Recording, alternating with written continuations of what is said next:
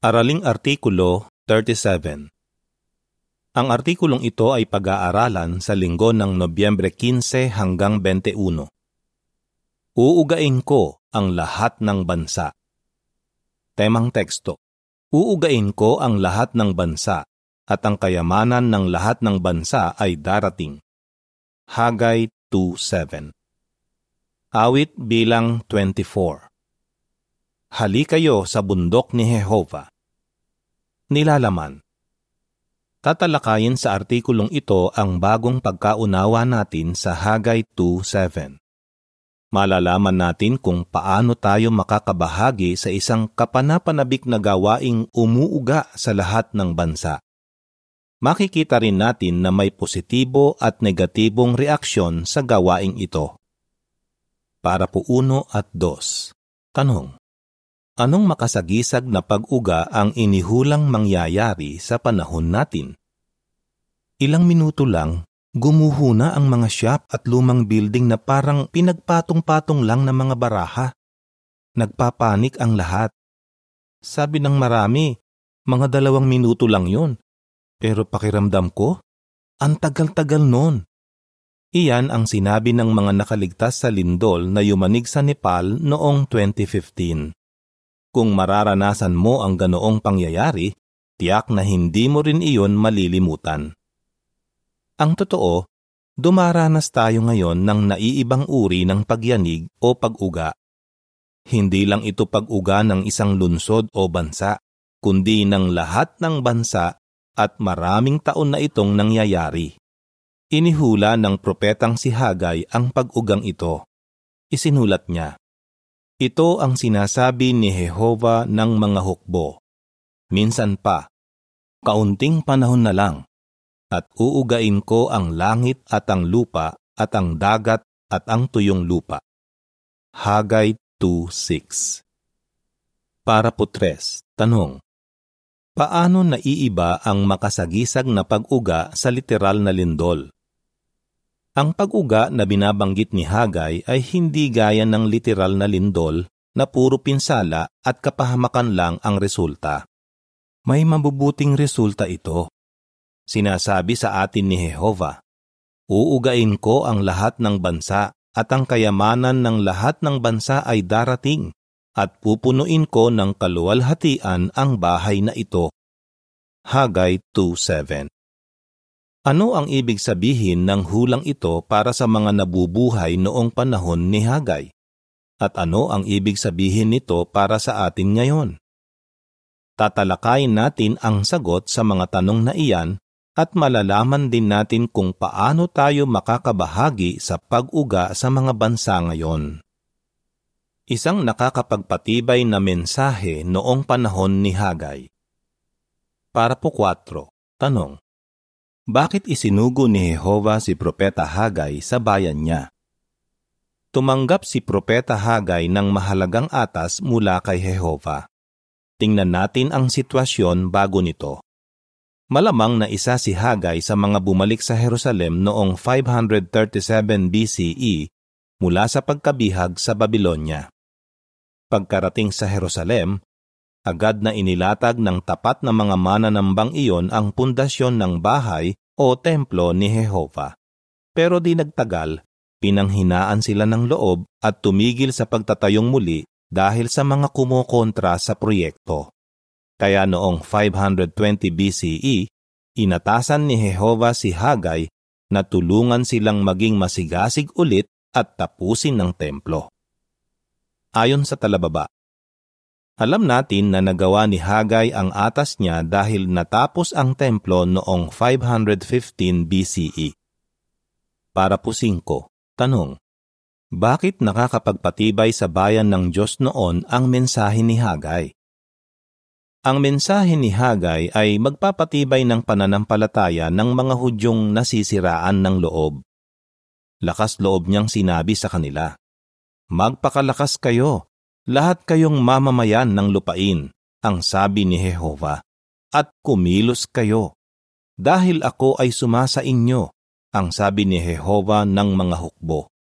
Hagay 2.4 Tiyak na nakapagpatibay sa kanila noon ang pananalitang Jehova ng mga hukbo.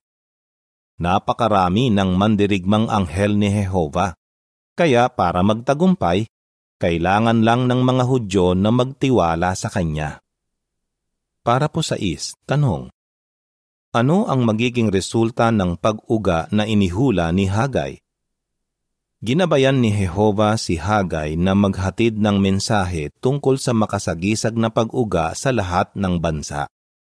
Tinitiyak ng mensaheng ito sa mga Hudyong nasisiraan ng loob na uugain ni Jehova ang Persya, ang kapangyarihang pandaigdig na nangingibabaw sa maraming bansa noong panahong iyon.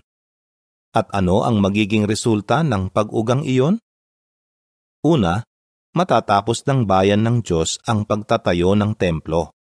Pagkatapos, kahit ang mga di-Hudyo ay sasama sa kanila sa pagsamba kay Jehova sa muling itinayong templo. Tiyak na napatibay ng mensaheng ito ang bayan ng Diyos. Isang gawain na umuuga sa mga bansa ngayon. Para po siyete, tanong, paano tayo nakikibahagi sa pag-uga sa lahat ng bansa ngayon? Ano ang ibig sabihin ng hula ni Hagay para sa atin ngayon? Inuuga ulit ni Jehova ang lahat ng bansa, at sa pagkakataong ito, may bahagi tayo. Pag-isipan ito. Noong 1914, iniluklok ni Jehova si Heso Kristo bilang hari ng kaharian niya sa langit. Ang pamamahala ng kahariang iyon ay masamang balita para sa mga lider ng mga bansa. Ibig sabihin kasi nito tapos na ang mga takdang panahon ng mga bansa, ang panahon na walang tagapamahala na direktang kumakatawan kay Jehova. Lucas 21.24 Naniniwala dyan ang bayan ni Jehova. Kaya naman mula noong 1919, itinuturo nila na ang kaharian ng Diyos ang tanging pag-asa ng mga tao Inuga ng pangangaral na ito ng mabuting balita tungkol sa kaharian ang buong mundo. Mateo 24.14 Para po 8, tanong.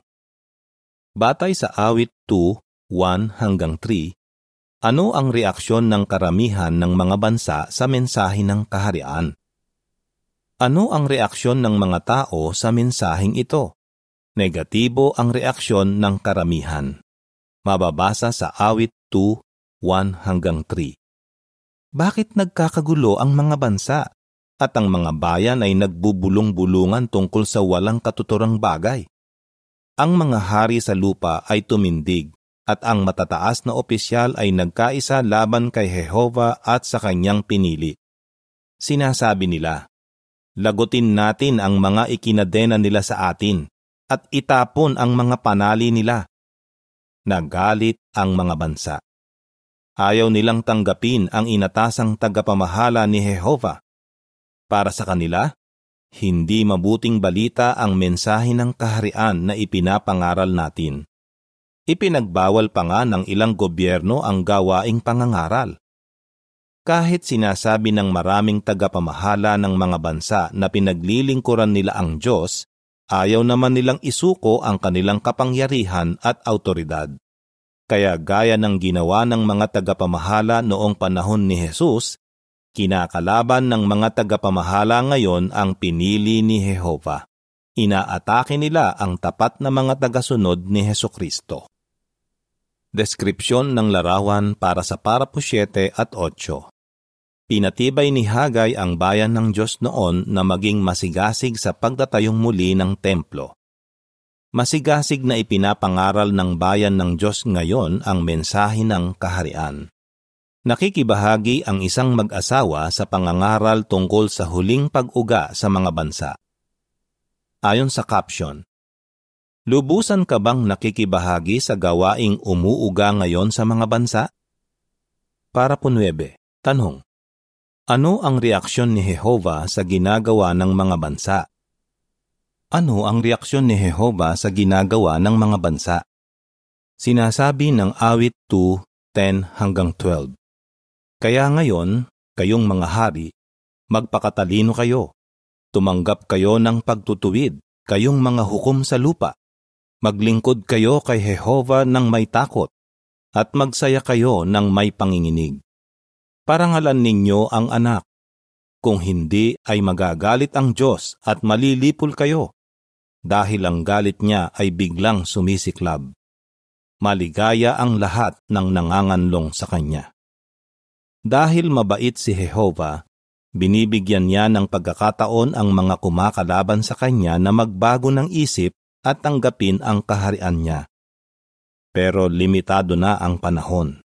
Nabubuhay na tayo sa mga huling araw ng sistemang ito. Ikalawang Timoteo 3.1 Ngayon na ang panahon para alamin ng mga tao ang katotohanan at gumawa ng tamang desisyon. Positibong reaksyon sa pag-uga Para po Jis, tanong, ano ang positibong epekto ng pag-uga na binanggit sa Hagay 2 7 hanggang 9. Ang makasagisag na pag-uga na inihula ni Hagay ay may positibong epekto sa ilang tao. Sinabi niya na dahil sa pag-ugang iyon, ang kayamanan, tapat pusong mga tao, ng lahat ng bansa ay darating para sambahin si Jehova. Ayon sa talababa, ito ay pagbabago sa ating pagkaunawa. Sinasabi natin noon na ang paglapit ng mga tapat puso kay Jehova ay hindi dahil sa pag-uga sa lahat ng bansa. Tingnan ang mga tanong mula sa mga mambabasa sa Mayo 15, 2006 na issue ng bantayan. Sa pagpapatuloy, mababasa sa Hagay 2:7 hanggang 9. At uugain ko ang lahat ng bansa at ang kayamanan ng lahat ng bansa ay darating, at pupunuin ko ng kaluwalhatian ang bahay na ito, ang sabi ni Jehova ng mga hukbo. Ang pilak ay akin, at ang ginto ay akin, ang sabi ni Jehova ng mga hukbo. Magiging mas maluwalhati ang bahay na ito kaysa sa dati, ang sabi ni Jehova ng mga hukbo at magbibigay ako ng kapayapaan sa lugar na ito, ang sabi ni Jehova ng mga hukbo. Inihula rin ni na Isayas at Mikas na may mangyayaring ganyan sa mga huling araw.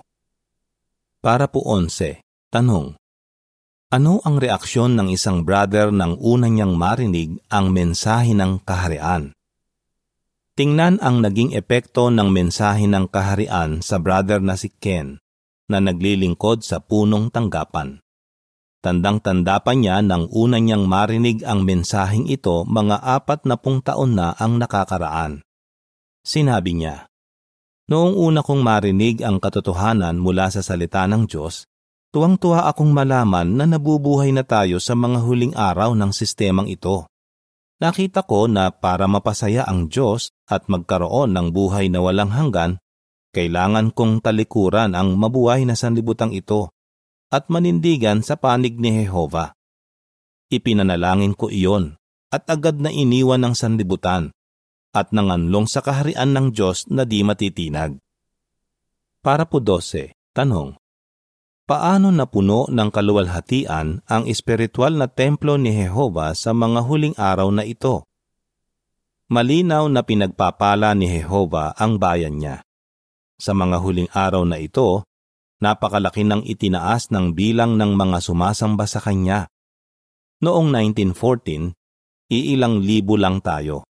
Ngayon, mahigit walong milyon na ang mananamba ng Diyos at milyon-milyon ang sumasama sa atin taon-taon para alalahanin ang memorial. Sa ganitong paraan, ang makalupang looban ng espiritual na templo ni Jehova ang kayusan niya para sa dalisay na pagsamba ay napuno ng kayamanan ng lahat ng bansa.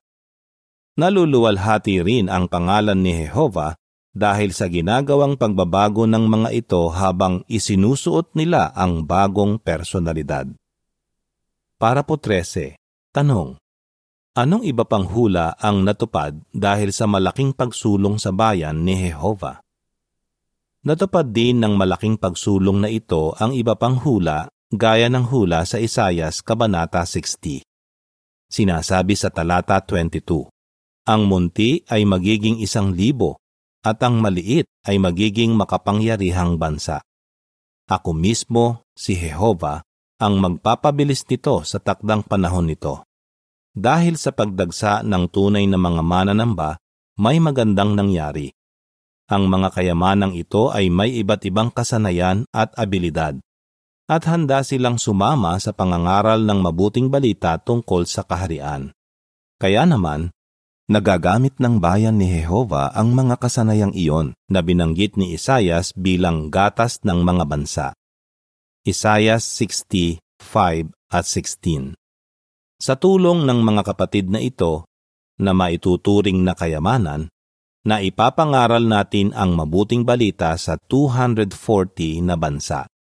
At nakakagawa tayo ng mga literatura sa mahigit 1,000 na wika. Deskripsyon ng larawan sa pabalat Masayang ipinapangaral ng mga lingkod ng Diyos sa buong mundo ang tungkol sa kaharian. Panahon para magdesisyon. Para po 14. Tanong. Anong desisyon ang kailangang gawin ng mga tao ngayon? Dahil sa pag-uga sa mga bansa sa panahong ito ng kawakasan, napipilitan ang mga tao na magdesisyon. Susuportahan ba nila ang kaharian ng Diyos o magtitiwala sila sa mga gobyerno ng sanlibutan ito? Iyan ang desisyon na dapat gawin ng lahat. Sinusunod ng bayan ni Jehova ang mga batas sa kanilang bansa, pero nananatili silang neutral pagdating sa politika. Alam nila na ang kaharian lang ang tunay na solusyon sa problema ng mga tao, at ang kahariang iyan ay hindi bahagi ng sanlibutan ito. Para po 15, tanong, Anong matinding pagsubok sa katapatan ang binabanggit ng aklat ng Apokalipsis? Ipinapakita ng aklat ng Apokalipsis na masusubok ang katapatan ng bayan ng Diyos sa mga huling araw. Titindi ang pagsubok sa atin. Hihingin ng politikal na sistema ng sanlibutang ito ang pagsamba natin at pag-uusigin ang mga ayaw sumuporta sa kanila. Pipilitin nila ang lahat ng tao ang mga hamak at ang mga dakila, ang mayayaman at ang mahihirap, ang malaya at ang mga alipin, na magpalagay ng marka sa kanang kamay nila o sa noon nila. Apokalipsis 13.16 Noong sinaunang panahon, pinapaso ang mga alipin para malagyan sila ng permanenteng marka at maipakita kung sino ang nagmamay-ari sa kanila. Sa katulad na paraan, ang lahat ngayon ay inaasahang magkakaroon ng makasagisag na marka sa kamay nila o sa noo nila. Makikita sa mga iniisip at ginagawa nila na sinusuportahan nila ang politikal na sistema at na ito ang nagmamay-ari sa kanila. Para po 16. Tanong. Bakit kailangan nating tiyakin ngayon na di natitinag ang katapatan natin kay Jehova? Tatanggapin ba natin ang makasagisag na markang ito at ibibigay ang ating katapatan sa politikal na mga gobyerno? Ang mga ayaw tumanggap ng marka ay mahihirapan at manganganib. Sinasabi ng aklat ng Apokalipsis. Walang sino mang makakabili o makakapagtinda maliban sa tao na may marka. Apokalipsis 13.17 pero alam ng bayan ng Diyos kung ano ang gagawin niya sa mga may marka na binanggit sa Apokalipsis 14.9 at 10. Sa halip na tanggapin ang markang iyon, makasagisag nilang isusulat sa kamay nila. Kay Jehova. Isayas 44.5 Ngayon na ang panahon para tiyakin nating di natitinag ang katapatan natin kay Jehova. Kung gagawin natin iyan, matutuwa si Jehova na sabihing siya ang nagmamay-ari sa atin. Ang huling pag-uga sa mga bansa Para po 17, tanong. Ano ang kailangan nating tandaan tungkol sa pagtitiis ni Jehova? Ganoon na lang ang pagtitiis ni Jehova sa mga huling araw na ito dahil hindi niya gustong mapuksa ang sinuman. Binibigyan niya ng pagkakataong magsisi ang lahat at gumawa ng tamang desisyon. Pero may limitasyon ang pagtitiis niya. Ang mga ayaw sumuporta sa kaharian ng Diyos ay mapapahamak na gaya ng paraon noong panahon ni Moises. Sinabi ni Jehova sa paraon, Kung tutuusin, pwede kong gamitin ang kapangyarihan ko para padalhan ka at ang bayan mo ng matinding sakit, at nabura ka na sana sa lupa. Pero pinanatili kitang buhay sa dahilang ito, para maipakita ko sa iyo ang kapangyarihan ko at para maipahayag ang pangalan ko sa buong lupa. Exodo 9.15 at 16 Malalaman ng lahat ng bansa na si Jehova ang tanging tunay na Diyos. Paano ito mangyayari? Para po 18, tanong sa A. Anong naiibang pag-uga ang binabanggit sa Hagay 2.6 at 20 hanggang 22? Tanong sa B. Paano natin nalaman na ang mga sinabi ni Hagay ay magkakaroon ng katuparan sa hinaharap? Daan-daang taon pagkamatay ni Hagay, ginabayan si Apostol Pablo para ipakitang magkakaroon ng katuparan sa hinaharap ang sinasabi sa Hagay 2.6 at 20 hanggang 22. Mababasa rito, Dahil ito ang sinasabi ni Jehova ng mga hukbo. Minsan pa, kaunting panahon na lang, at uugain ko ang langit at ang lupa at ang dagat at ang tuyong lupa sa talata 20 hanggang 22, ang mensaheng ito ni Jehova ay dumating kay Hagay sa ikalawang pagkakataon noong ikadalawamput apat na araw ng buwan. Sabihin mo kay Zerubabel na gobernador ng Huda, Uugain ko ang langit at ang lupa. Ibabagsak ko ang trono ng mga kaharian at aalisin ko ang lakas ng mga kaharian ng mga bansa at ibabagsak ko ang karwahe at ang mga nakasakay roon, at ang mga kabayo at ang mga nakasakay sa mga iyon ay mabubuwal. Bawat isa sa pamamagitan ng espada ng kapatid niya. Isinulat ni Pablo, Ngayon ay ipinangako niya, Minsan pa ay uugain ko hindi lang ang lupa kundi pati ang langit. Ngayon, ang pananalitang minsan pa ay nagpapahiwatig ng pag-aalis sa mga bagay na inuuga, mga bagay na ginawa, para ang mga bagay na hindi inuuga ay manatili. Hebreo 12.26 at 27 Di tulad ng pag-uga na binanggit sa Hagay 2.7, ang pag-ugang ito ay mangangahulugan ng walang hanggang pagkapuksa para sa mga gaya ng paraon na tumangging kilalanin ang karapatan ni Jehova na mamahala. Para po 19, tanong. Ano ang hindi mauuga at paano natin ito nalaman? Ano ang hindi mauuga o maaalis? Sinabi pa ni Pablo, Dahil tatanggap tayo ng isang kaharian na hindi mauuga, patuloy tayong tumanggap ng walang kapantay na kabaitan dahil sa pamamagitan nito, maaaring malugod ang Diyos sa ating sagradong paglilingkod sa Kanya ng may makajos na takot at paggalang. Hebreo 12.28 Oo, kaharian lang ng Diyos ang hindi mauuga kapag natapos na ang huling pag-uga. Mananatili itong matatag at di natitinag. Para po 20, tanong anong desisyon ang dapat gawin ng mga tao at paano natin sila matutulungan. Wala nang dapat sayanging panahon ang mga tao. Dapat na silang magdesisyon. Patuloy ba nilang susuportahan ang sanlibutang ito na hahantong sa pagkapuksa nila? O gagawin nila ang kalooban ng Diyos na aakay sa kanila sa buhay na walang hanggan? makakatulong sa mga tao ang pangangaral natin para makapagdesisyon sila. Sana'y marami pa tayong matulungan na pumanig sa kaharian ng Diyos at patuloy nating alalahanin ang sinabi ng ating Panginoong Hesus.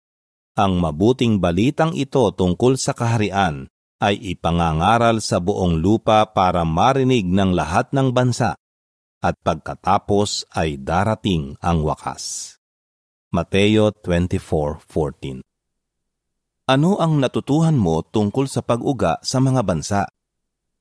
Awit 2:1 hanggang 3 Hagay 2, 7 hanggang 9. Hagay 2, 20 hanggang 22. Awit bilang 40. Tayo ba'y kanino? Katapusan ng artikulo.